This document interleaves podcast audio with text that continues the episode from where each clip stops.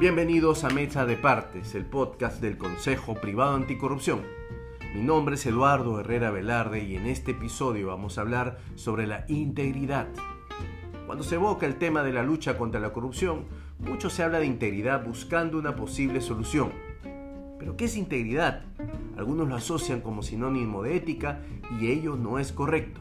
No del todo al menos. Si convenimos en señalar que la corrupción es una degeneración del ser humano mediante la realización de una conducta en la que usando una situación de poder se abusa de aquella para beneficio propio, entonces tendremos más claro el panorama respecto al juego de estas dos ideas. La corrupción destruye y degenera la integridad del ser humano. De esa manera, ser íntegro involucra mantenerse en unidad. En palabras simples, seguir siendo la misma persona en los distintos roles que se realiza. Es muy frecuente identificar casos de una misma persona, que por ejemplo es un excelente profesional y un mal padre de familia o esposo.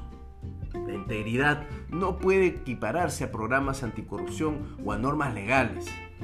Tampoco puede equipararse solamente a la actuación del Estado para controlar que las personas hagan lo correcto. La integridad, como dice esa famosa frase de Jim Stovall, es hacer lo correcto aunque nadie nos esté viendo.